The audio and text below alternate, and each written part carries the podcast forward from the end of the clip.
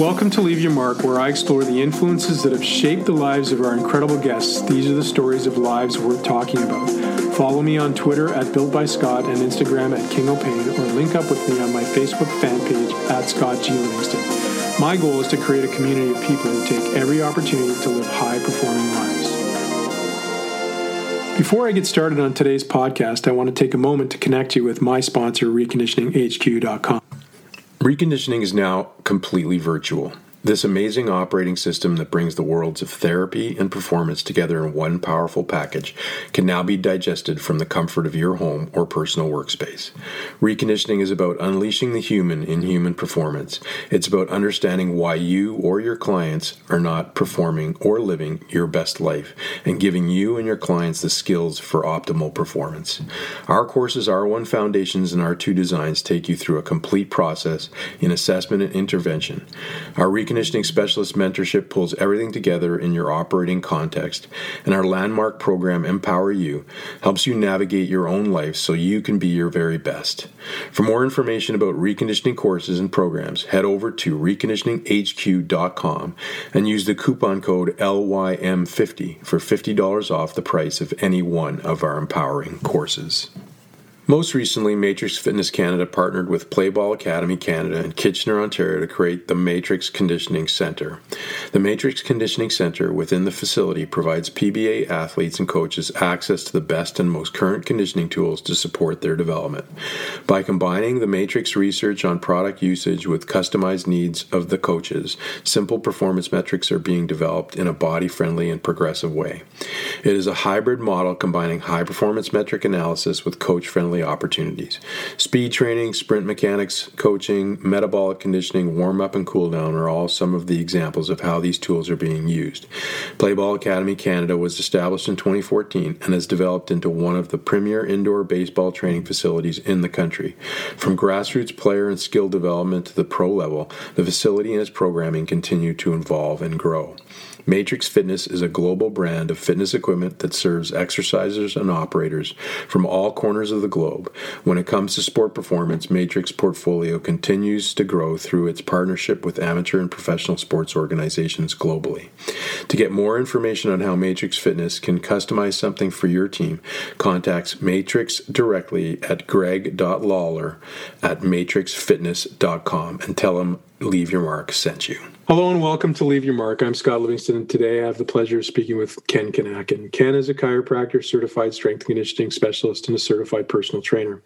He's completed competed in bodybuilding and powerlifting over 40 years. He regularly lectures across Canada and the United States and Europe to doctors and personal trainers in the areas of weight training, rehabilitation, and nutrition.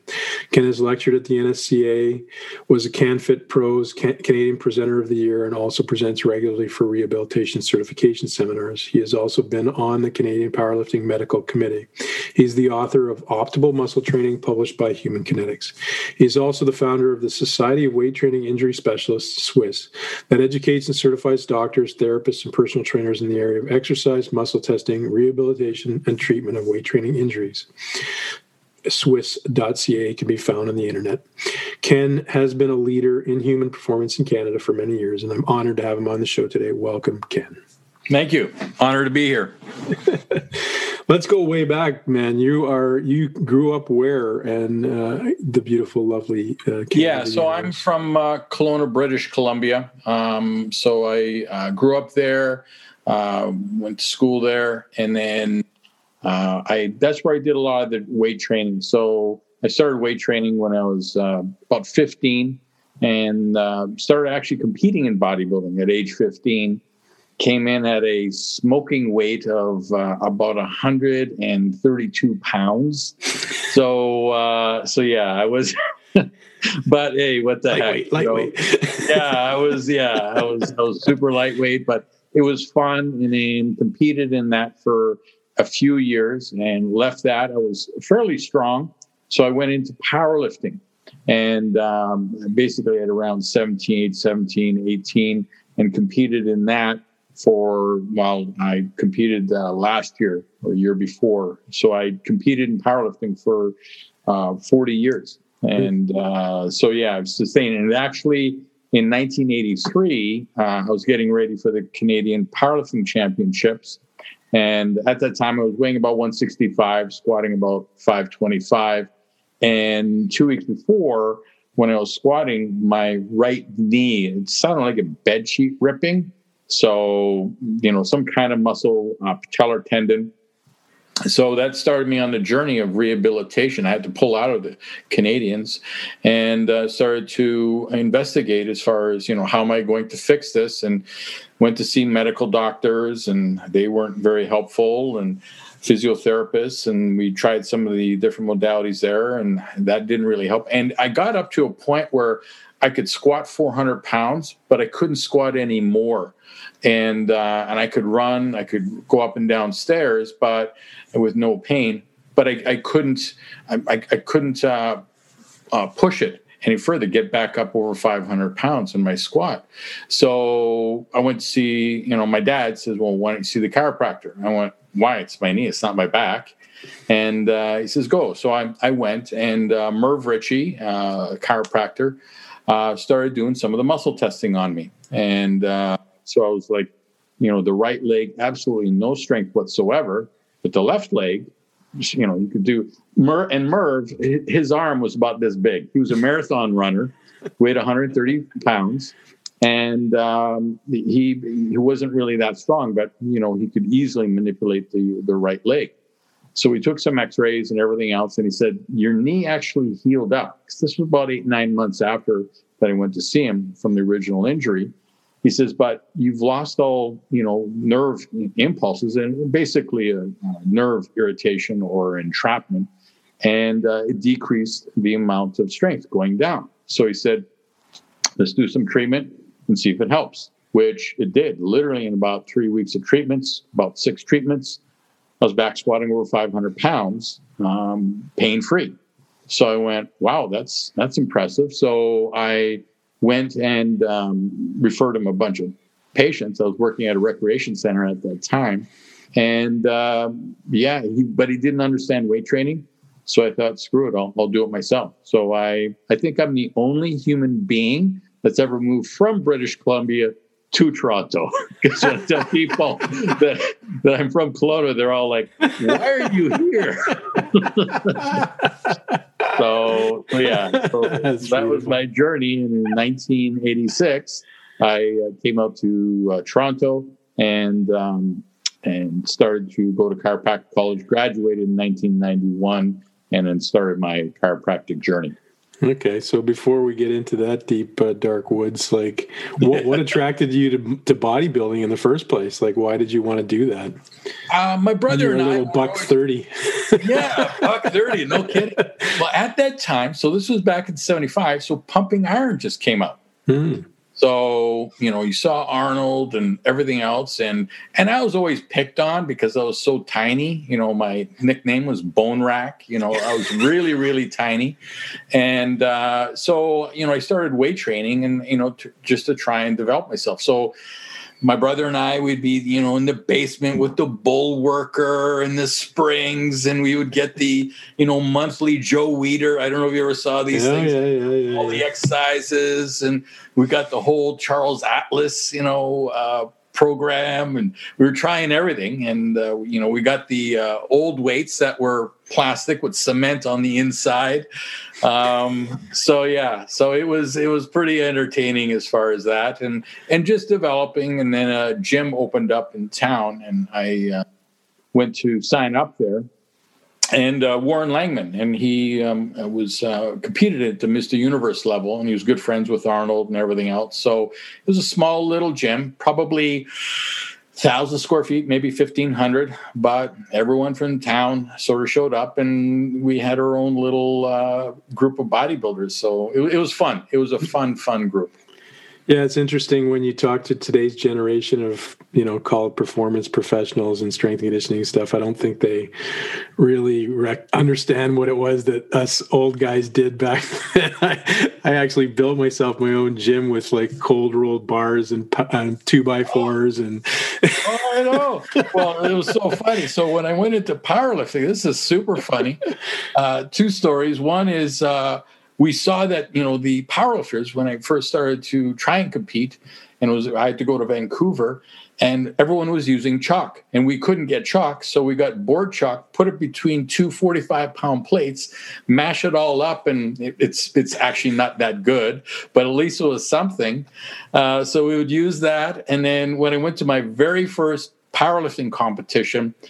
Um, so I was, uh, how old was I? 16, 17. So I was going for, I was 148 and I was going for the British Columbia teenage bench press record. It was at 230 pounds. So I could do about 240 uh, at that time. So drove down to Vancouver and the competition was in the afternoon. So I uh, had my friend drive me to a gym in the morning so that I could bench press 235 in the morning just to make sure I could do it in the afternoon. So get to the competition. I set the record, you know, on that, and then uh, we do the squat, and then I see everyone walking around with this white powder on their legs, and I was going to go for the teenage deadlift record. I think it was about 400 pounds, and um, so I start chalking my legs, and then go out there, and as I'm pulling it all up, it's sticking and everything else. And so Jeff Nuttall, who's the head judge, watched me chalk my legs. And he got up out of his chair and he follows me back and says, What are you doing?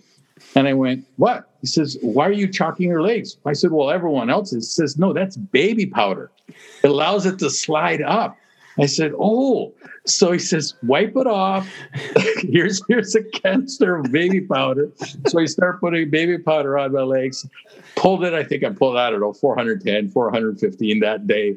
And you know, I went, "Wow, that's a lot easier than putting chalk on your legs."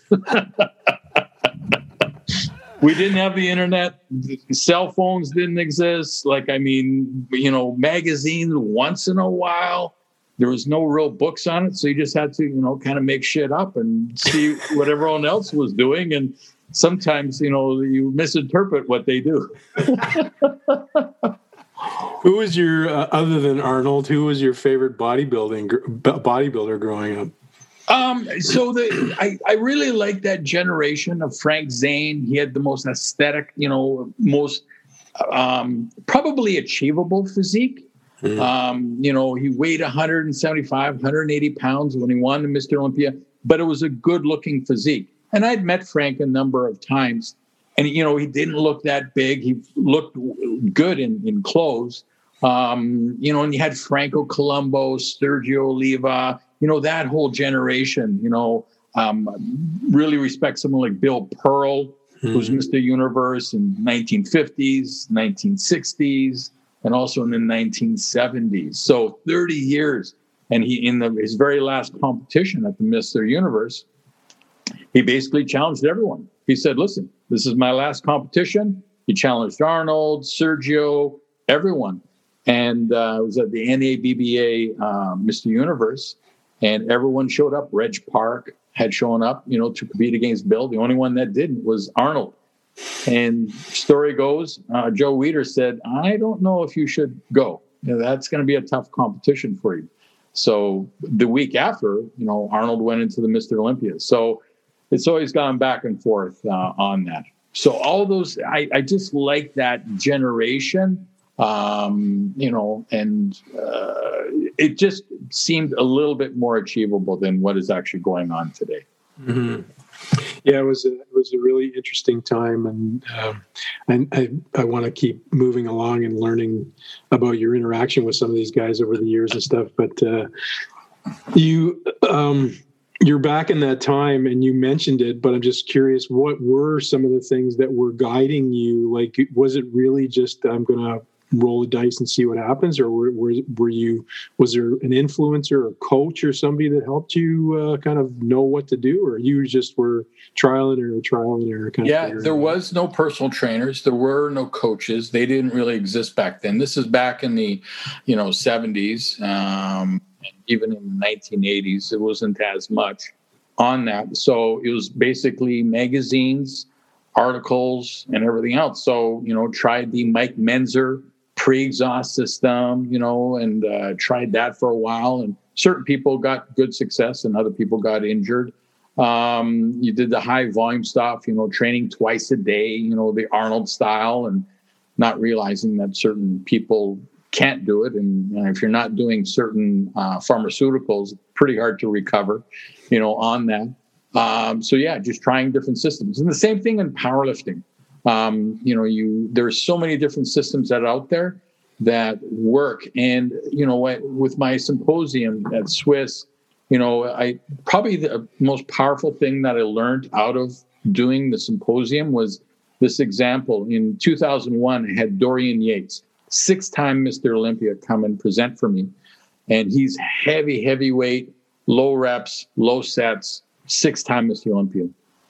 In 2002, and I had asked Dorian, you know, I, because I brought him in, I, uh, you know, I had personal conversations. You know, have you ever tried the high volume? He said, yeah, it didn't work. And you know, 2002, I had Lee Haney, eight-time Mr. Olympia, come out and present, and he's the exact opposite of Dorian. You know, high, you know, high volume, high sets, high reps, low weight, and that is the art of bodybuilding that I found is that everyone, every single system works. It's just you have to find what works for you. And I'd asked Lee, like, you know, have you tried the heavyweight? I had Dorian. And Dorian and uh, Lee competed against each other, and in fact, Lee uh, Dorian never beat Lee Haney. Mm-hmm. And uh, and you know, as far as the pharmaceutical levels are, you know, it's all level playing field. So it's not that game. So what I found is that everyone found their own way. Like, I mean, you have Arnold and Franco. Arnold was, you know, high volume. He'd have two or three training partners because he'd burn them out just with the amount of volume. And then you had Franco, super strong, way stronger than Arnold, and he would do heavyweight, lower reps. Mm-hmm. So that's that's the thing that I've noticed in powerlifting, in bodybuilding, is you have to find the system that works for you. Everything works, but you have to find out what works for you. Yeah, I found that that you know, for myself, uh, my influence in strength training was really training to, to, play football. But I remember being influenced at the time by sort of, I would say, three cohorts of of um, training phenomena. One was the those bodybuilding guys uh, that you just mentioned. Then there was the strongmen because there was the that that was that kind of initiation phase, late seventies, when the they were having these strongman competitions and Ferrigno was going on and and and uh, um, you know, you start started to see Kazmaier and all these yeah. guys. I love Kazmaier back in those days, and you know the fridge carries and the carp and the truck pulls and everything was on NBC back in the day. And there was that thing, and then there was the. I was a big Steelers fan, so you had the the Jon Kolbs and the Mike Websters and the guys who were lifting big, and that was that whole sort of era of uh, when lifting was really coming to the the forefront, and we were all being influenced by that.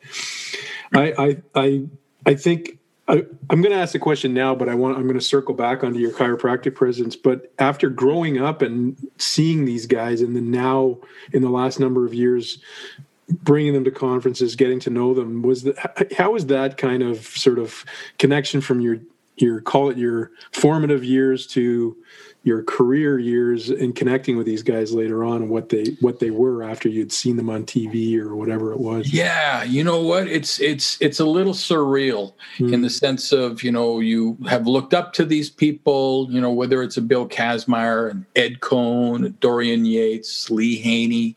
And what was amazing was that they were so nice. They're such nice people. You know, they take the time to talk to you. There's no attitude. Um, they're they're very helpful on on a lot of different levels.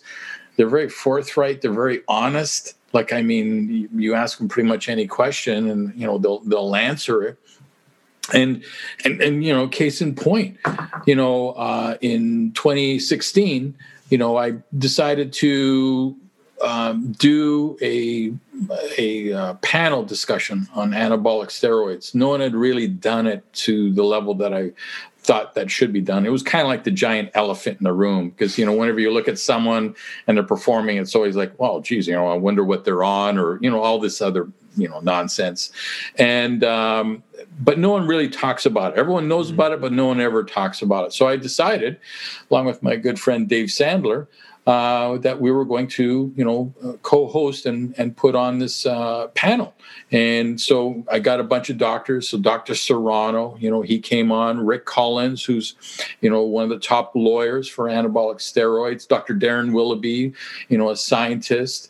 Uh, you know, um, Brad Hall uh, or Brad Hall um, had uh, Victoria Felkar, you know, from the female standpoint, Dr. Victor Prisk, uh, Dr. Scott Stevenson, who works with a lot of bodybuilders.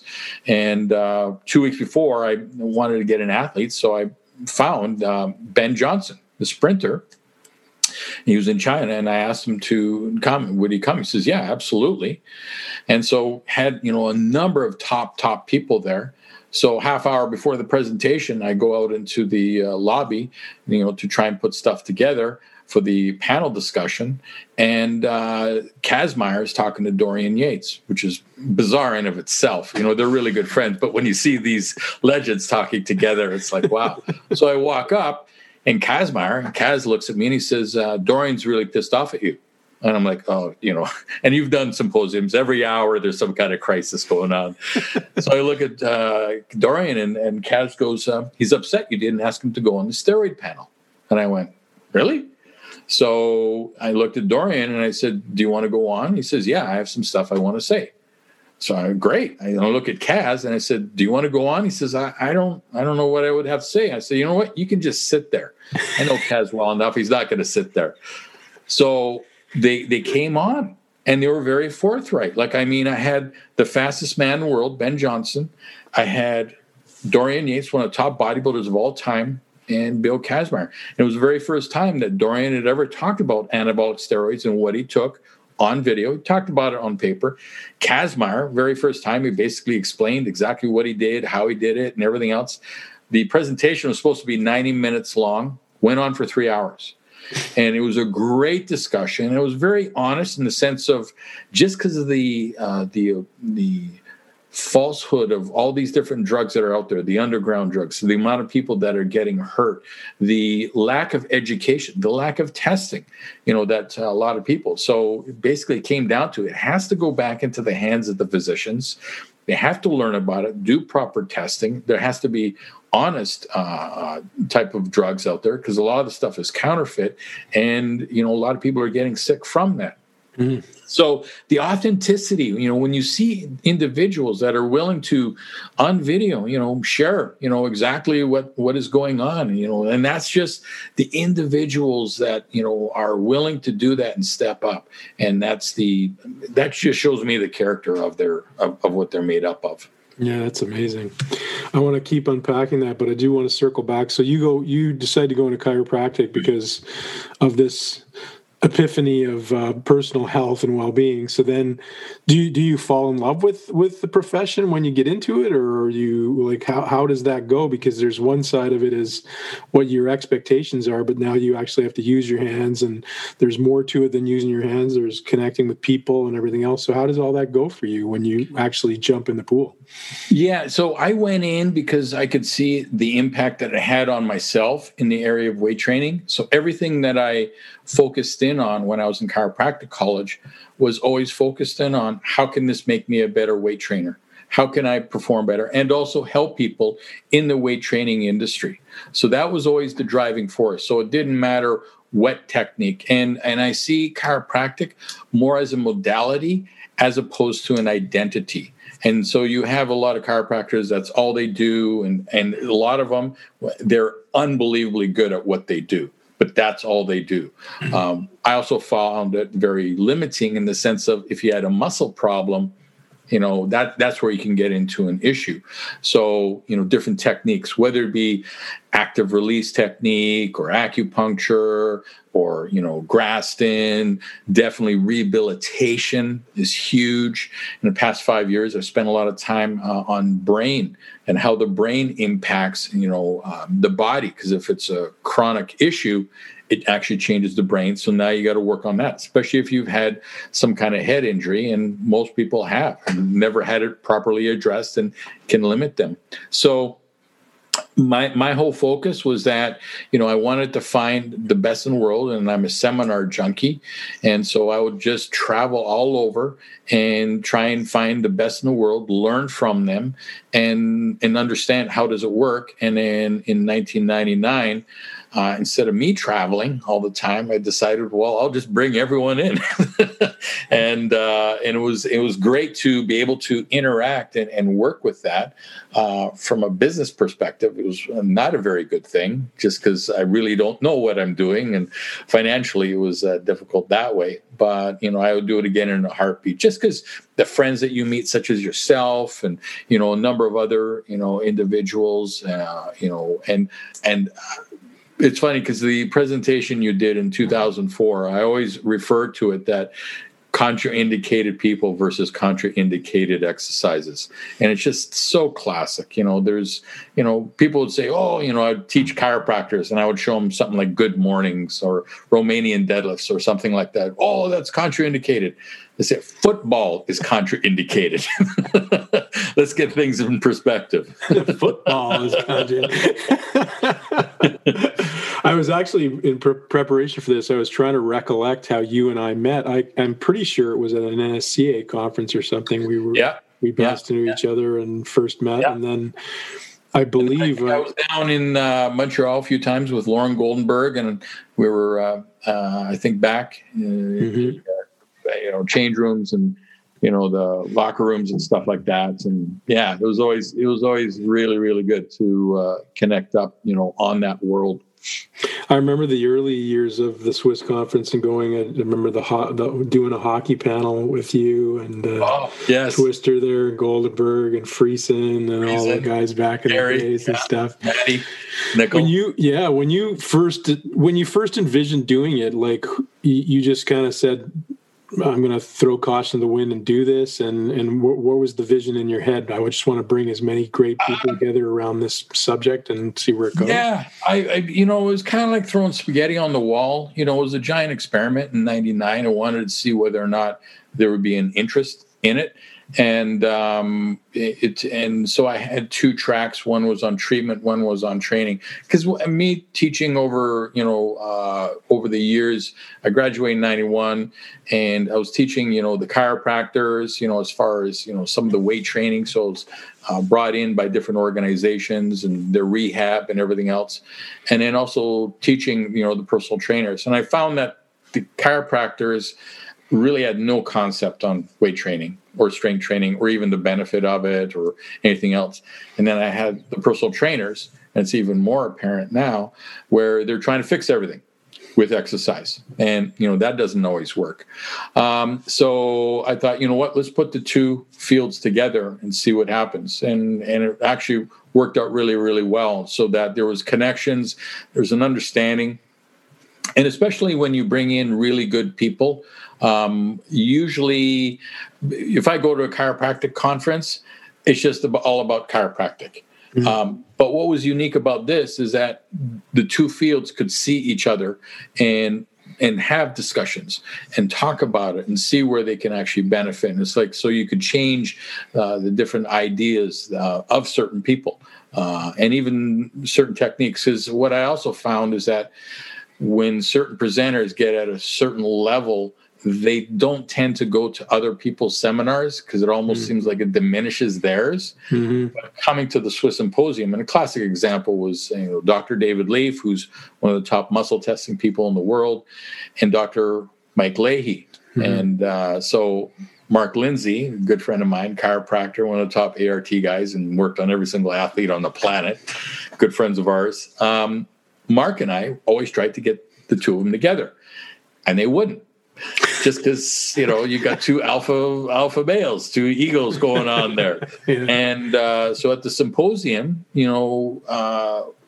Dr. Leahy would sit in and David's you know muscle testing, and he went, "That makes sense," and Dr. Leaf could see you know what Dr. Leahy was doing. He went, "Wow."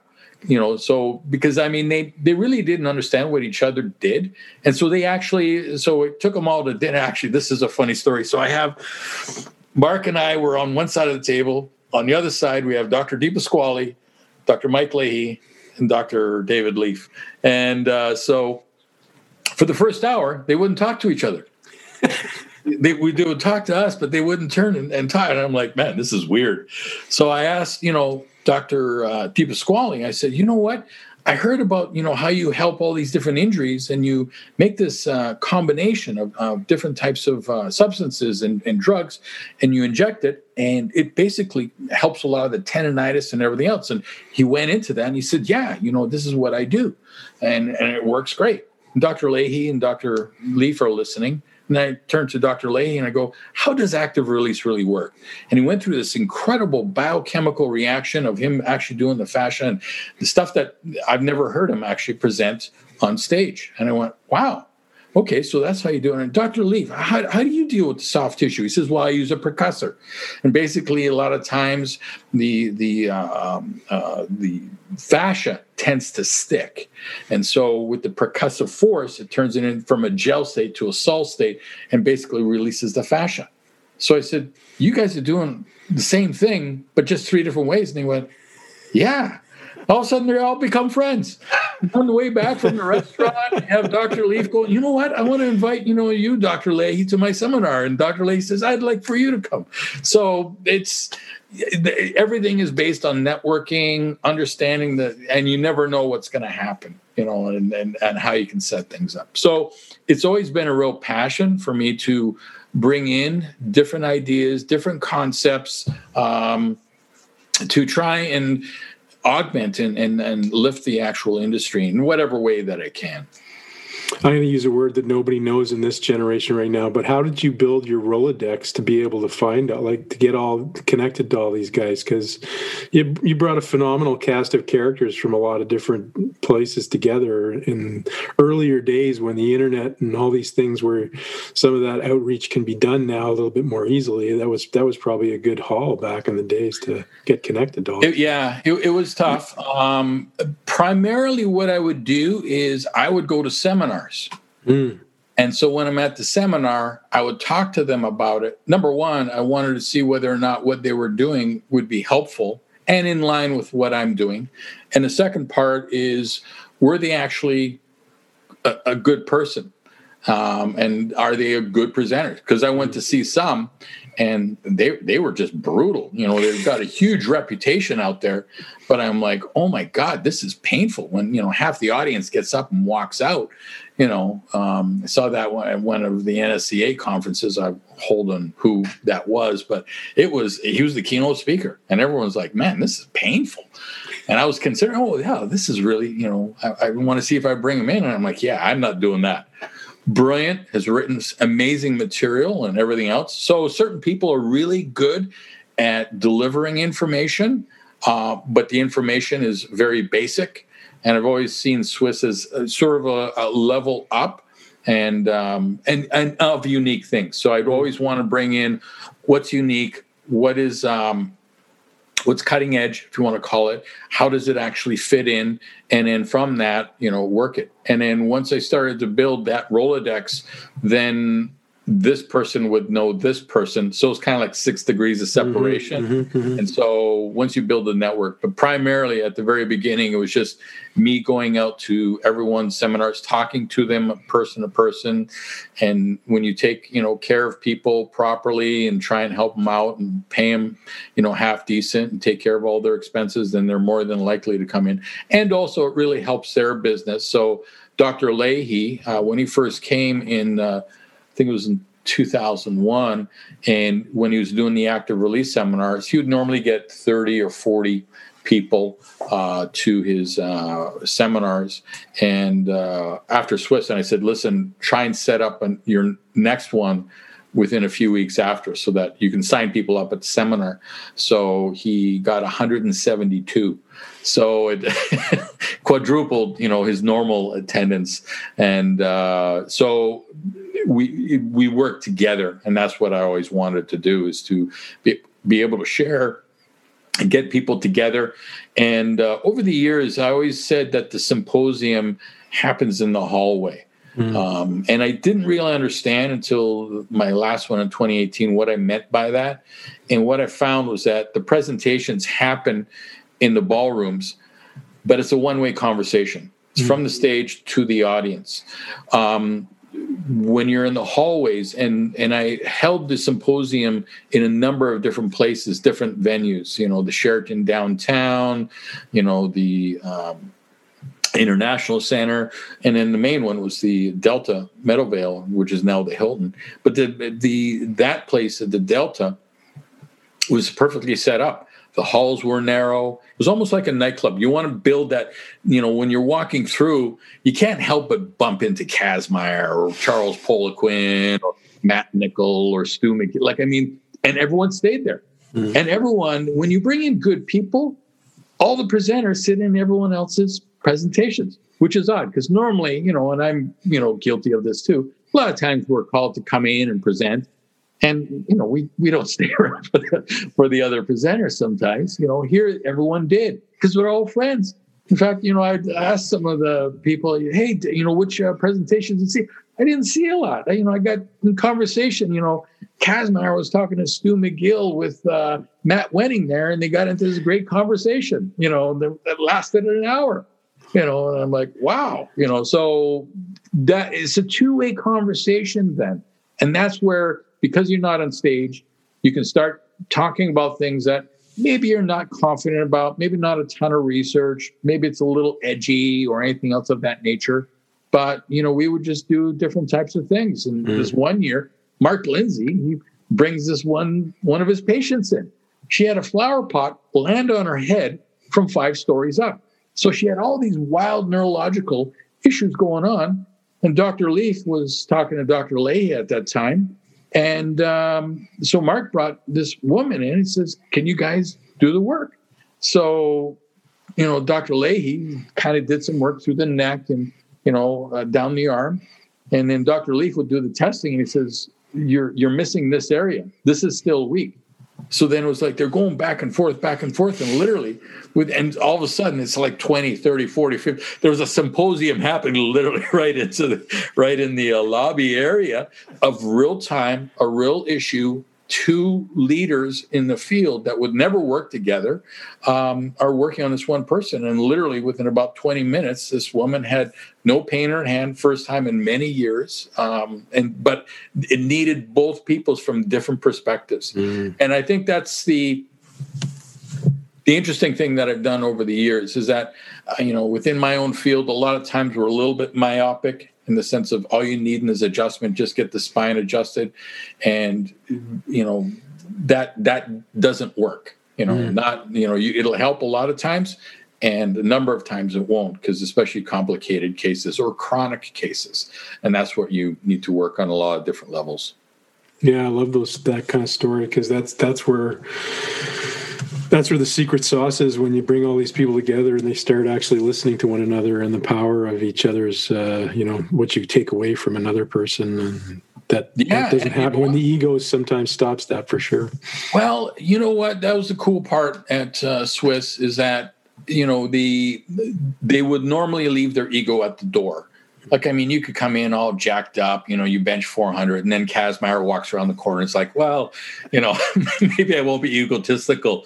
Or you think, you know, yeah, I squat all this, and then Stu McGill walks around, who's a PhD, one of the top in the world, and you see him, and he's super humble and talking about some of the different things, you know, and you're like, yeah and everyone just wanted to share. Everyone just wanted to learn. And you have these top flight i remember you know matt wenning was talking to kazmaier and Kazmaier is edu- and Matt has set off a number of different you know world records, and so Kazmaier is coaching Matt on well maybe try this maybe try this you know and Kazmaier was doing a presentation, and I remember uh, Stu McGill walks in, grabs this one you know preacher bench, puts it right in the front.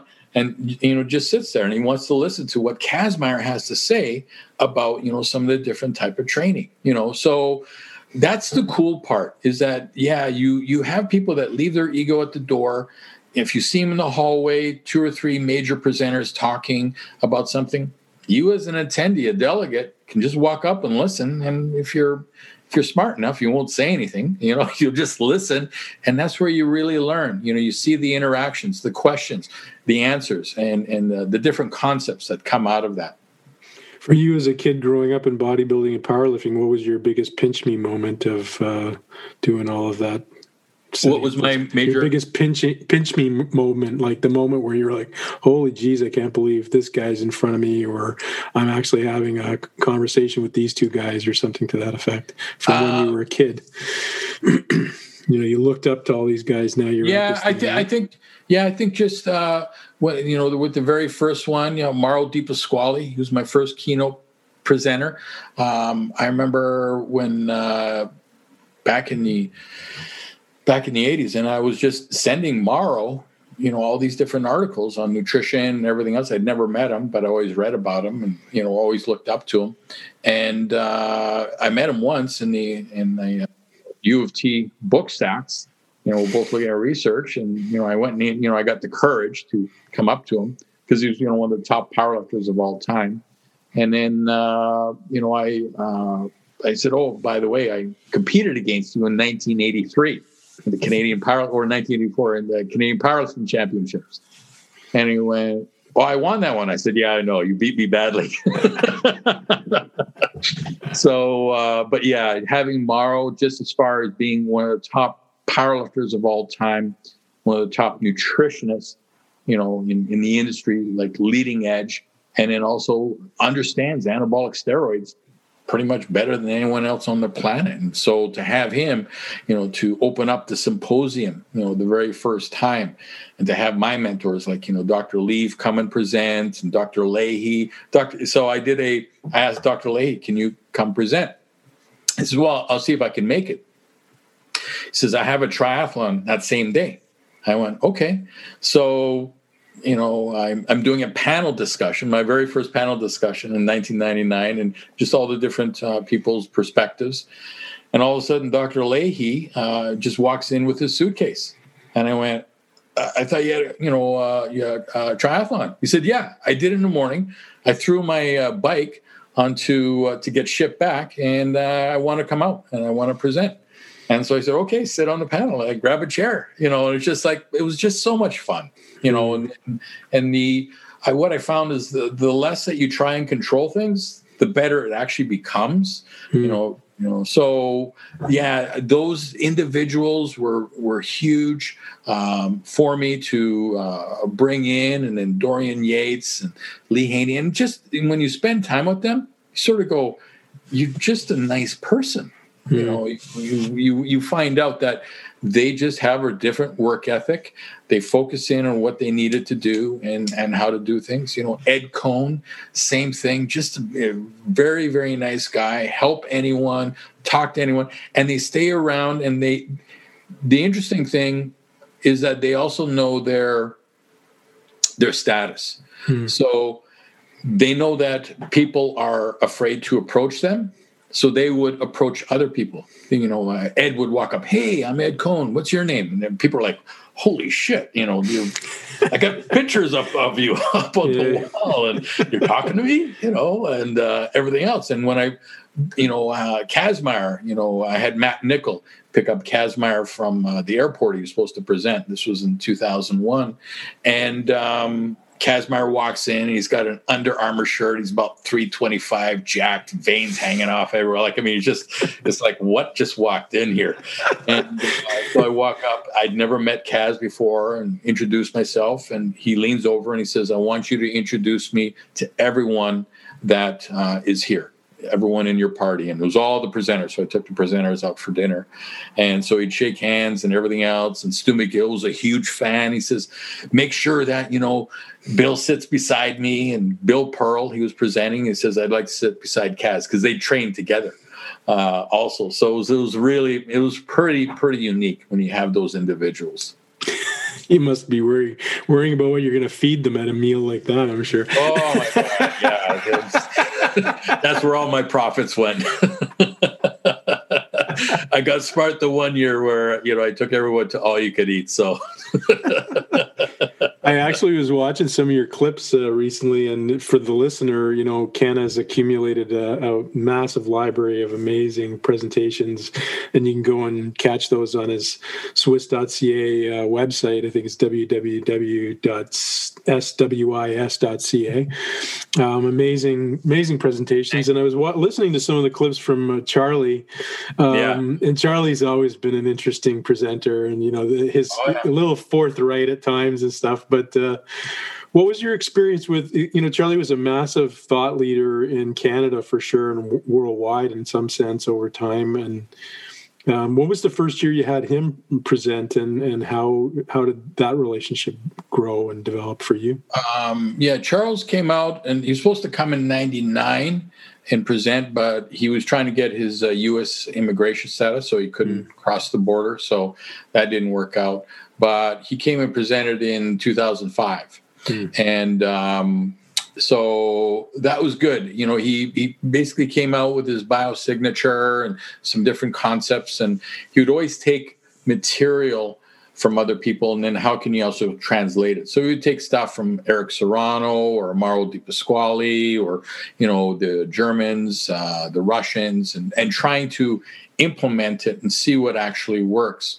And Charles was always more interested in what is effective versus waiting for the research. Mm-hmm. And he was also understanding enough in the sense of um, there are other parameters, you know, on that as far as uh, people's responses. And there was a good example that I put recently on my Instagram was uh, he's talking about the powerlifters, and you have someone like Roger Estep, who is a uh, multi world champion, unbelievably strong. And he would do for his lifting 12 sets of one rep. And the guy's got a PhD. Like, I mean, he's he was working on the MRI, you know, uh, unit. So super smart guy, but he found what worked for him. Mm-hmm. And then you got someone like Jim Williams. Uh, Jim Williams would bench press 625 every day. Now he was in Attica prison, but you know he was able to do that and he had the world record in bench press 660 pounds in a t-shirt for many many years um, and then you have other people that are higher volume because they could actually recover um, and everyone is is is different so charles was always looking at how do i train the individual versus follow the actual program. Mm-hmm. And so he would take unique concepts and then he got into nutrition and try and take clinical nutrition and how do you apply it into uh, for athletes. And um, and so trying doing some of the different types of testing and you know the uh, understanding of that you know era too so he was always very very innovative and, and uh, unique um, and you know, a unique presenter. You know, I've been in many presentations that, you know, d- depending on how tired Charles was or what mood he would be in, like someone would ask a question, he would look at him, and then you look at somewhere else and go next question. You know he, would just totally disregard. So he was always highly entertaining you know that way. So yeah and he has a million and one stories. Like i mean that's that's the fun part of uh, charles is that you know the stories were absolutely hilarious a lot of times.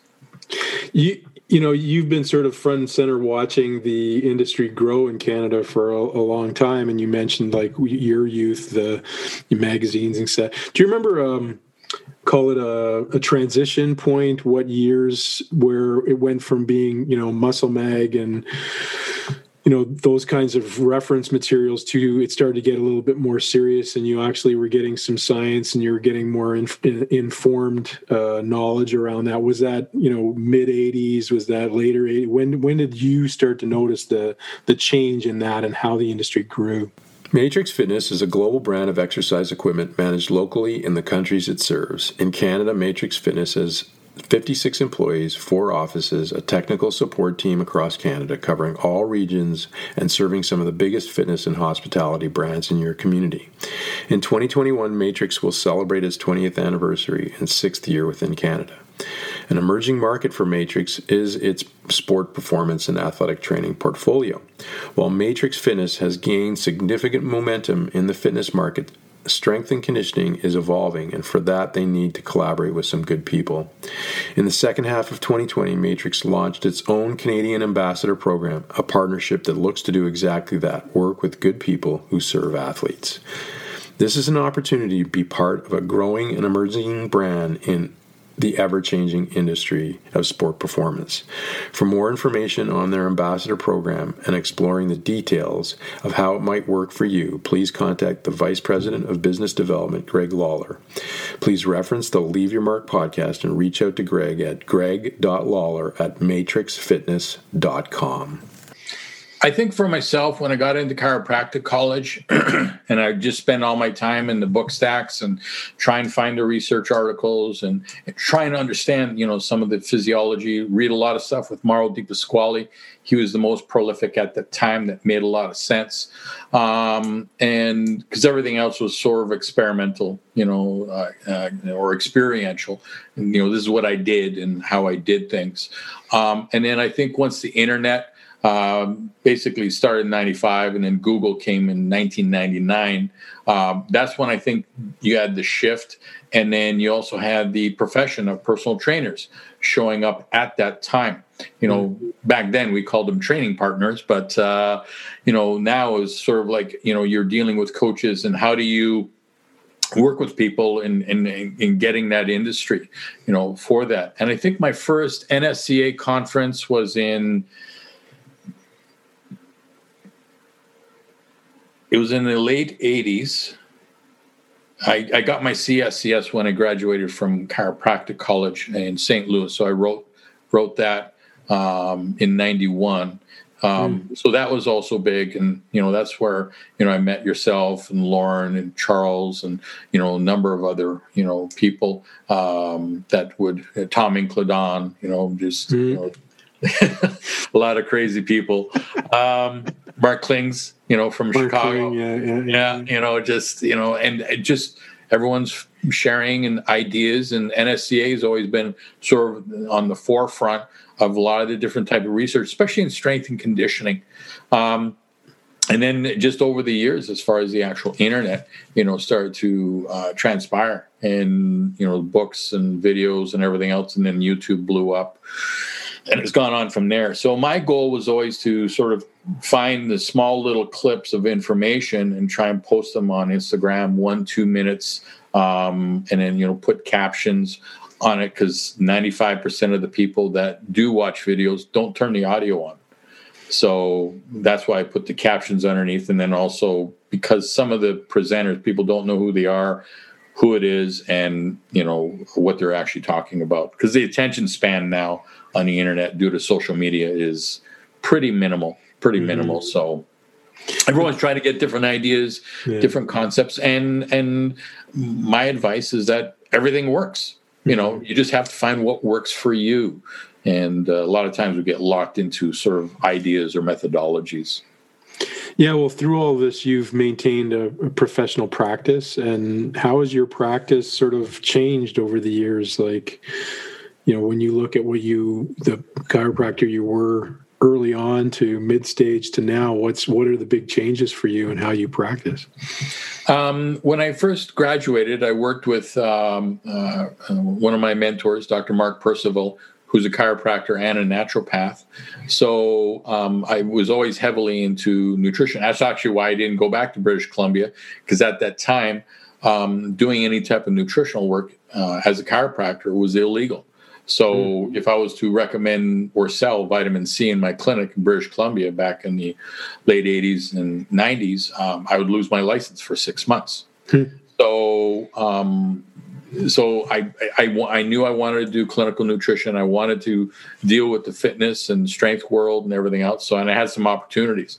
And then I also did some, uh, I was part owner of a gym and I had the clinic in, in the gym. So from the very get go. I, I, was doing that, and I, you know, I, I tried doing some of the uh, more philosophical chiropractic uh, stuff. Went to a number of seminars, uh, did some uh, mentorship and different things, but it just didn't fit. Didn't fit my model. Not that it's good or bad. It's just everyone has a different way of working, and so I'd try and find what worked for me, and it always came back to weight training so once I settled on that and you know realized that that identity and I was comfortable with it, um, then I just started building it up more and more, and that's where I started doing SWIS and building my own clinics and working. And then uh, you know I sold my clinic to uh, another clinic, AIM, which was uh, you know uh, accident injury management, um, but to be able to work with 13 medical doctors that dealt with chronic pain because I wanted to see that world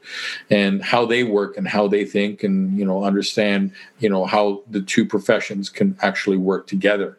So I did that for five years and been doing different types of aspects of uh, treatment and presenting and whatnot.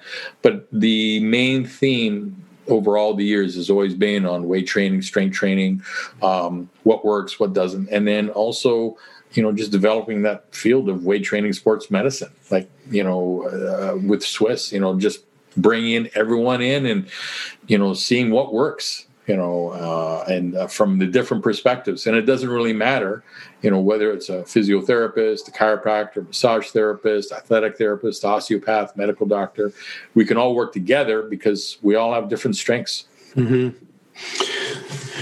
you uh, you had a few challenges with SWIS from a call it a business perspective. What did you learn about yourself in that? Like in the in the challenges that you had around it over the years. Did you did you grow personally from just going through some of that stuff? Yeah, yeah, I did. Um, I think the biggest thing is to and, it's even more important nowadays with what we're going through with the lockdowns and the COVID and all the gyms being locked down and whatnot. Um, in '99, you know, I, I, created you know Society of Weight Training Injury Specialists and focusing on weight training and and the injuries aspect of it. And then um, I, I kept listening to people, and they go, "Isn't that limiting? Like, you know, you should go after sports." So I'm like, "Yeah, you're right. It's bigger."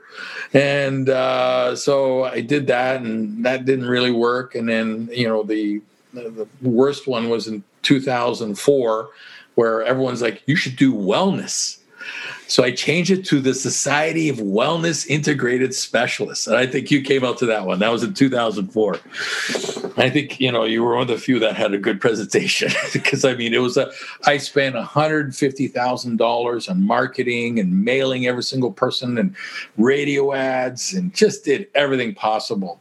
And, uh, you know, my very first symposium, I had like 450 people, you know, there my largest one was close to 900 people, which was in 2002. and 2003, SARS, so I had to cancel it.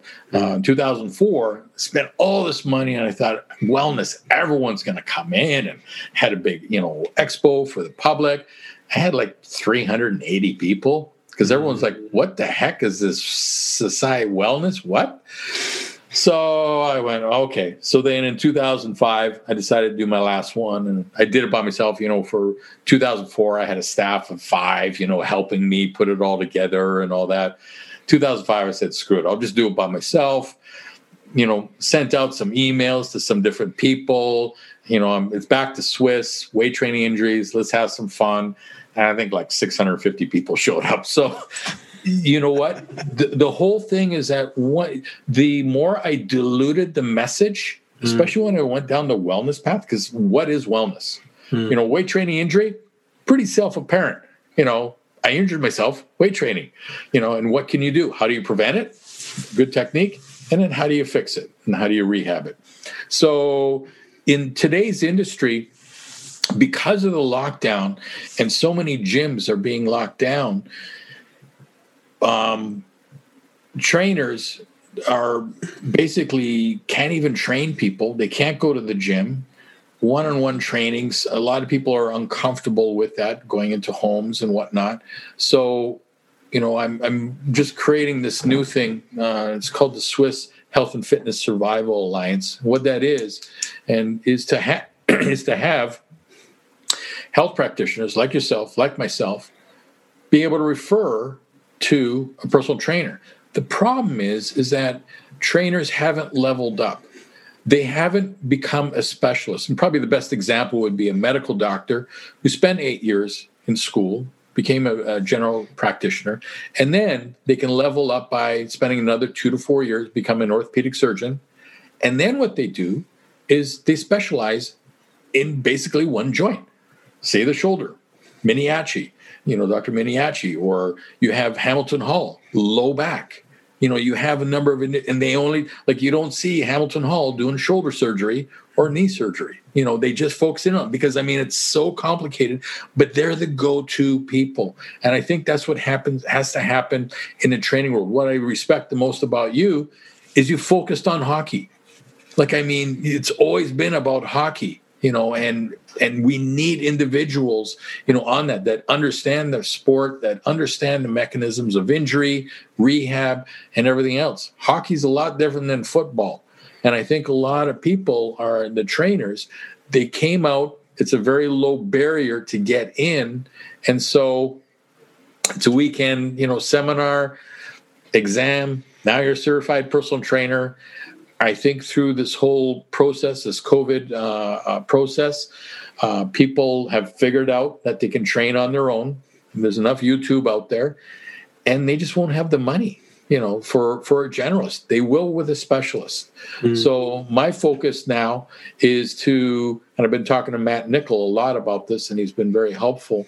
And I want to ask you a question on this too: is what will it take in order for someone like yourself to refer to another trainer? What do you need to see? What do you what are you looking for? You know, on and, and maybe can you answer that for me? Mm. Uh I, I, guess for myself, I, I I have my own personal bias, but I think the ability to look.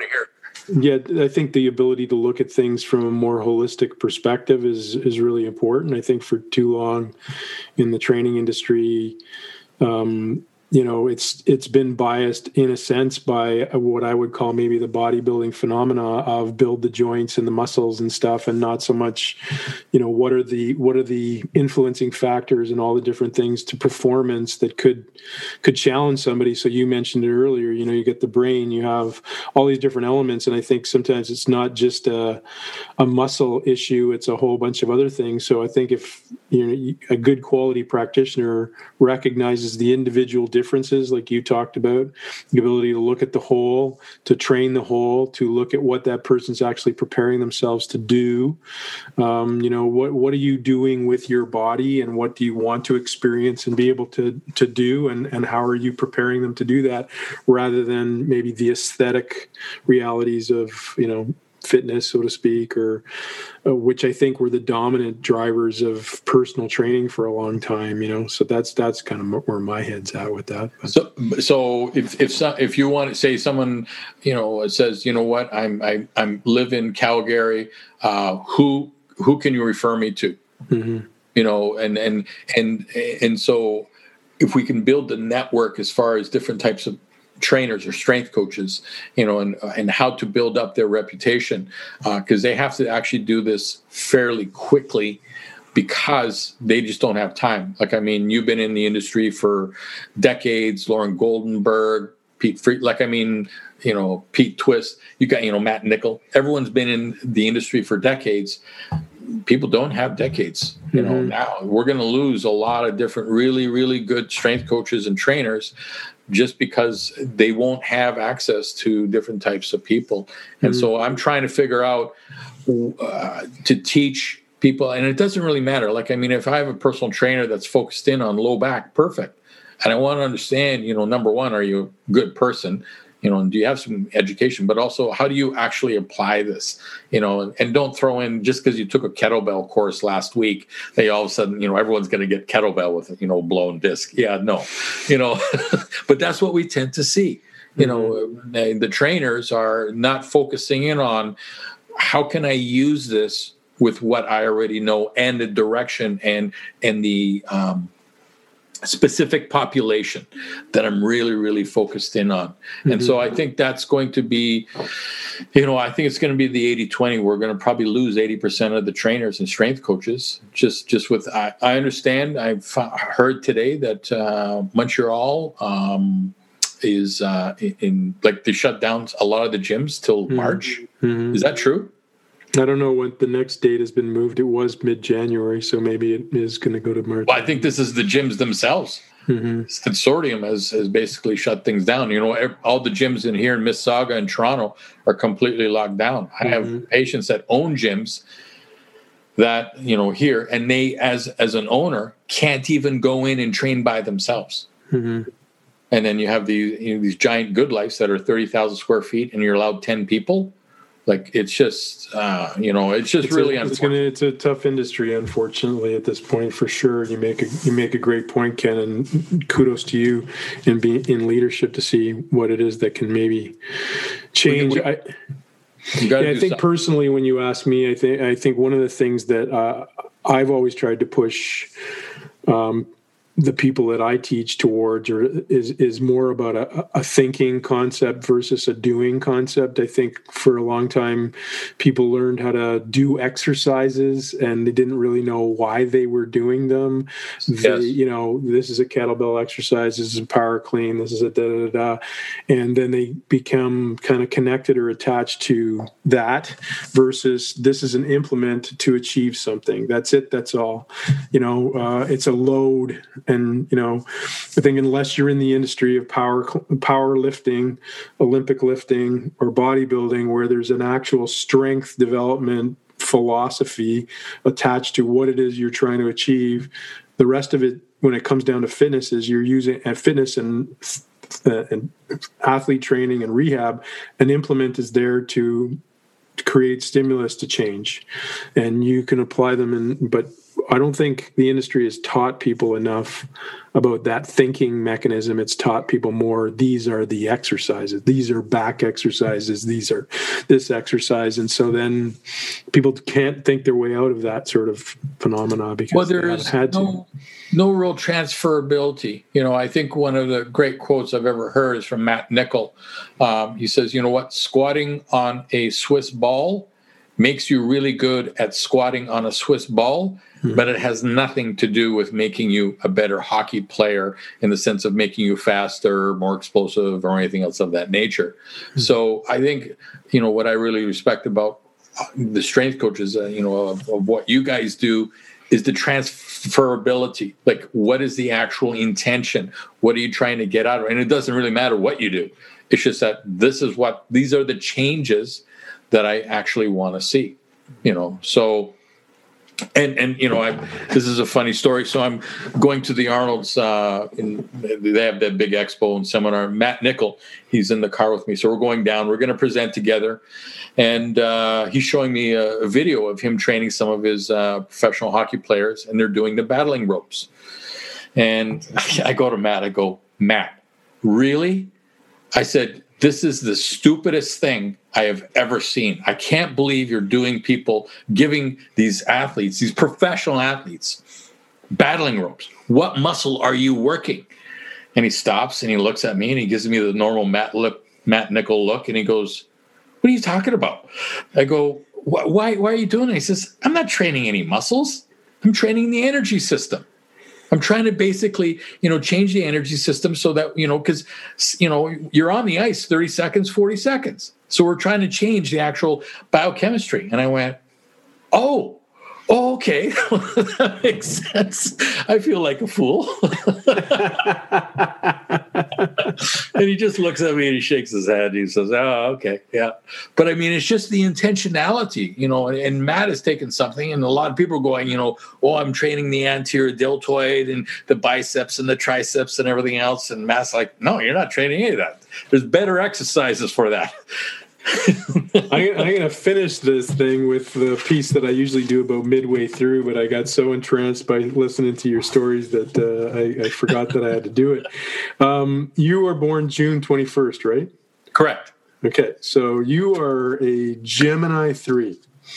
And as a Gemini 3, your purpose is to learn from the belief systems of others and from them to construct your own truth and sense of justice to become a leader through your ability to apply your wisdom and knowledge to any situation. Seriously? Yep. A wow. soul occupied with great ideas best performs small duties, Harriet Martineau. To handle the big things in life, we must first be able to take care of the everyday challenges. Jupiter or threes have the philosophical approach and the wisdom from experience to get ahead. Mercury is the masses, and when you combine with Jupiter, you've got a leader of people.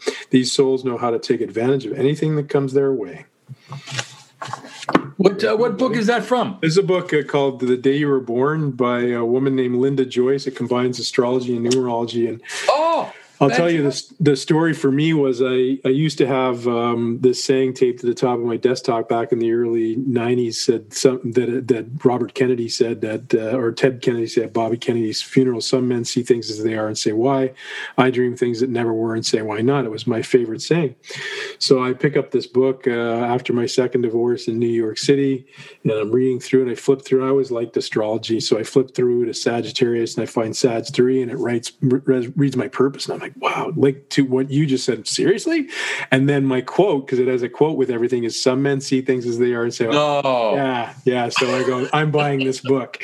I'm gonna buy that. Yeah, so for every uh, podcast, I always read that to the people I'm uh, that are my guests. So I think oh my gosh, you've been doing what you're supposed to do, my friend.